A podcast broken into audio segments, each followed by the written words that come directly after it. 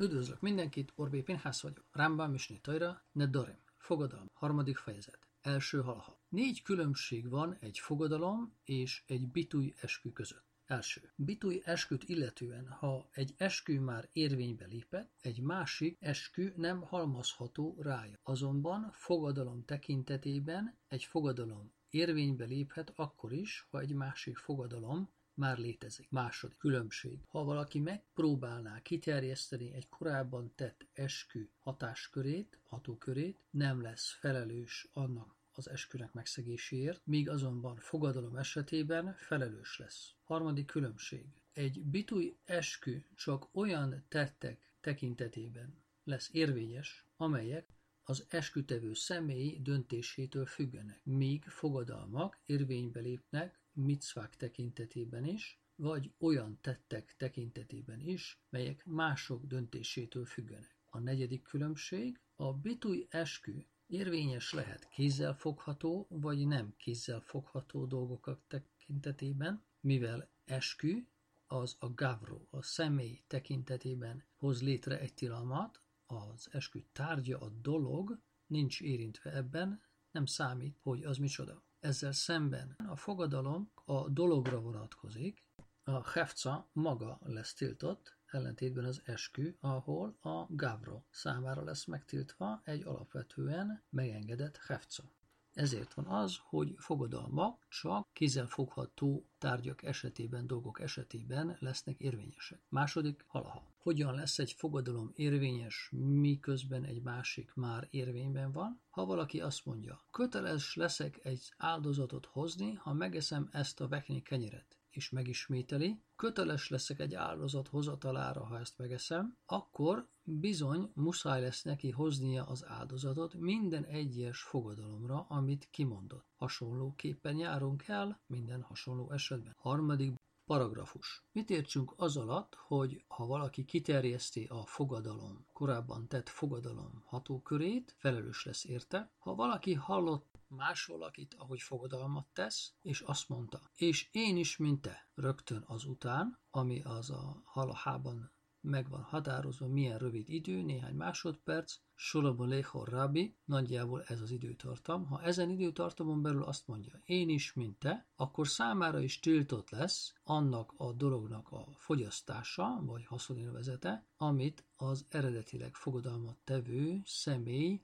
megtiltott magának. Ha egy harmadik személy meghallotta a másodikat, mondja, és én is, mint te, és ő is azt mondja, hogy én is, ő számára is ugyanúgy tiltott lesz. Még ha száz egyen lesznek, és mindegyik mondja egymás után, és én is, és én is, közvetlenül azután, hogy hallotta az előzőt, mindegyikük számára érvényes lesz a tilalom. Negyedik bekezdés. Ha valaki azt mondaná, ez a hús számomra tiltott, és akár több nappal ezután azt mondja, ez a kenyér olyan, mint az a hús, a tilalom kiterjed a kenyérre is, és tiltottá válik számára. A különbség itt az, a előző hala, az előző halahában nem volt kézzel fogható tárgy előttünk, amire a fogadalom ráülne, itt pedig van egy konkrét dolog. Ha ezek után ugyanez a személy azt mondja, és ez a méz olyan, mint ez a kenyér, és ez a bor olyan, mint ez a méz, még ha akár száz különböző dolgot említene is meg, mindegyik tiltott lesz. Ötödik halaha. Ha valaki az apjának vagy tanítójának halálozási napján fogadalmat tett, hogy é azon a napon bőtölni fog,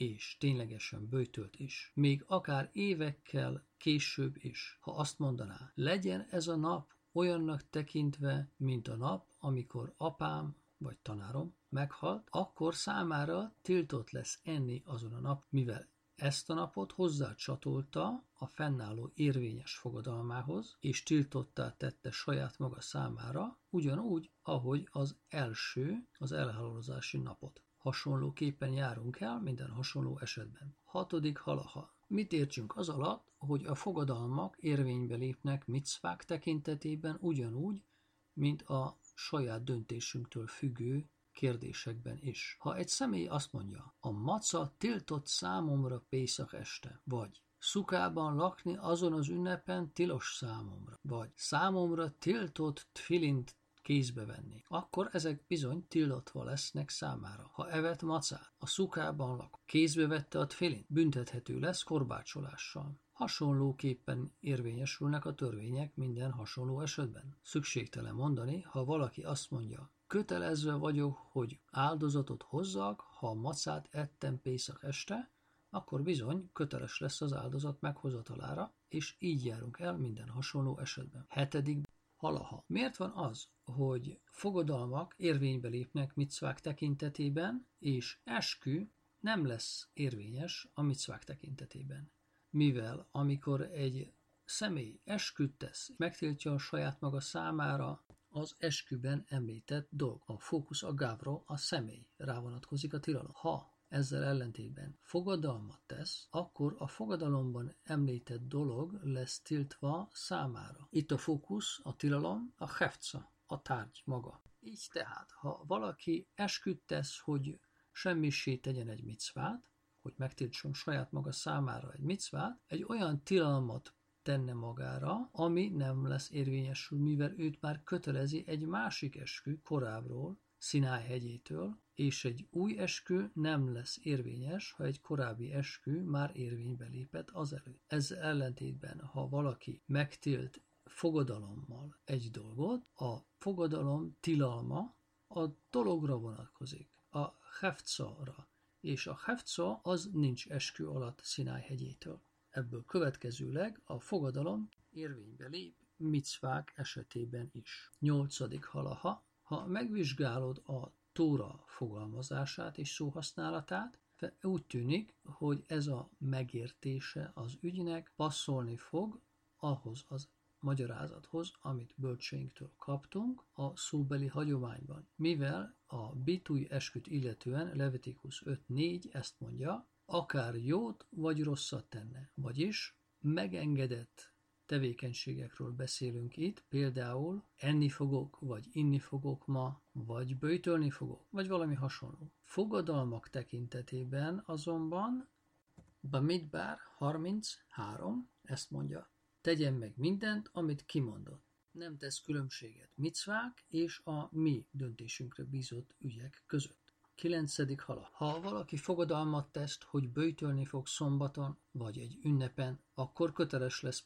bizony, hogy bőtöljék, mivel fogadalmak érvénybe lépnek még akkor is, ha egy micvát tesznek tiltottá. Hasonlóképpen, ha valaki esküt tesz, hogy bőtölni fog minden vasárnap, vagy minden kedden, egész életén át, és ha egy jamtov, vagy a Jom Kippur előtti nap kijönne pont erre a vasárnap, egy ilyen vasárnapra vagy kedre, akkor köteles lesz a bőtölésben. Szükségtelen kimondanunk, hogy ez még érvényesülni fog új holdra is. Ha azonban Hanuka vagy Purim jön neki ezekre a napokra, a fogadalmát fölülírja ezeknek a napoknak az ünneplése. Mivel a bőtölési tilalom ezeken a napok egy rabbinikus döntvény, azt meg kell erősíteni, az emberek nem tartanák be, ha ezt egy egyszerű fogadalommal eltörölhetnénk, nem volna egyáltalán semmi lehetősége rabbinikus rendeleteknek. Így tehát a fogadalmat egy rabbinikus rendelet által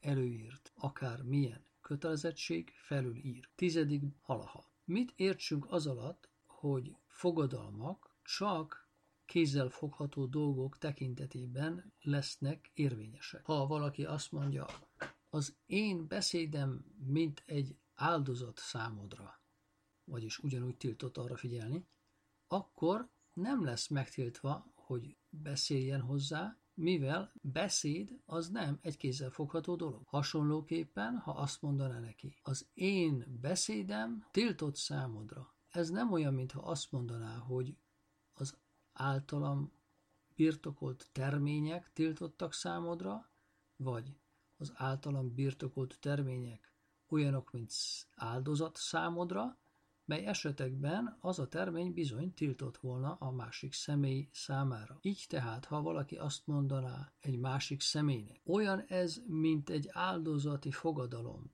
hogy én nem fogok hozzád beszélni, vagy nem fogok érted valamit megtenni, vagy nem fogok veled menni, vagy ha azt mondaná a feleségének. Ez olyan, mint egy áldozati fogadalom, hogy nem leszek intim kapcsolatban veled, fogadalma nem lép életben egyáltalán ezen esetekben. Olyan ez, mintha azt mondaná, a beszédem, valahová történő elmenésem, tetteim, vagy az intimitás olyan, mint az áldozat, és ezek egyike sem egy kézzelfogható dolog. 11. halaha. Ezzel szemben, ha valaki azt mondaná, legyen a számnak tiltott, hogy beszéljen, a kezemnek tiltott, hogy tegyen valamit, a lábamnak tiltott, hogy járjon, és a szememnek, hogy aludjon, akkor fogadalma érvényessé válik ezen tekintetben. Így tehát, ha valaki azt mondaná valakinek, valaki másnak. A szám olyan, mint egy áldozat a veled való beszéld tekintetében. A kezeim is olyanok, bármit tenni, te kedvedért, és a lábaim is olyanok, annak tekintetében, hogy veled menjenek, akkor ez mind tiltottá válik számára. Hasonlóképpen, ha ezt mondaná, köteles leszek, hogy hozzak egy áldozatot, ha beszélek X-hez,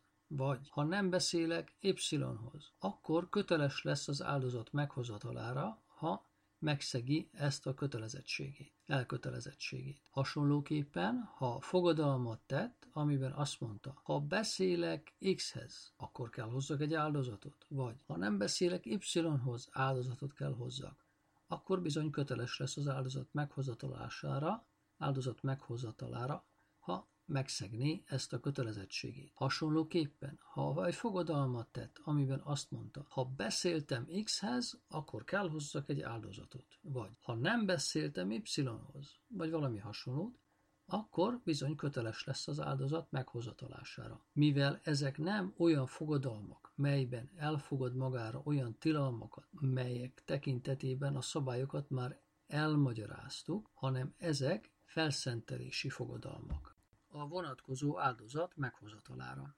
12. halaha. Jó lehet, valaki megtett egy fogadalmat olyan dolgok tekintetében, amelyek nem kézzel foghatóak, és megtiltotta azokat saját maga számára, a fogadalom nem lesz érvényes azok tekintetében, mégsem fogjuk neki ezt egyenesen döntvényként megadni, hogy azok számára teljesen megengedett. Ehelyett mivel önként magára vette ezt a fogadalmat, megtiltva saját maga számára ezen dolgokat, akkor rabinikus törvény szerint a fogadalom érvényes lett. Jól lehet, tulajdonképpen nem igazán tiltottak, mégis lehetővé tesszük számára, hogy kijön a fogadalomból, ha toraszne dorim a fogadalom feloldásával, hogy ne tekintse a fogadalmakat jelentéktelen kérdésnek. Ezzel véget ért a harmadik fejezet.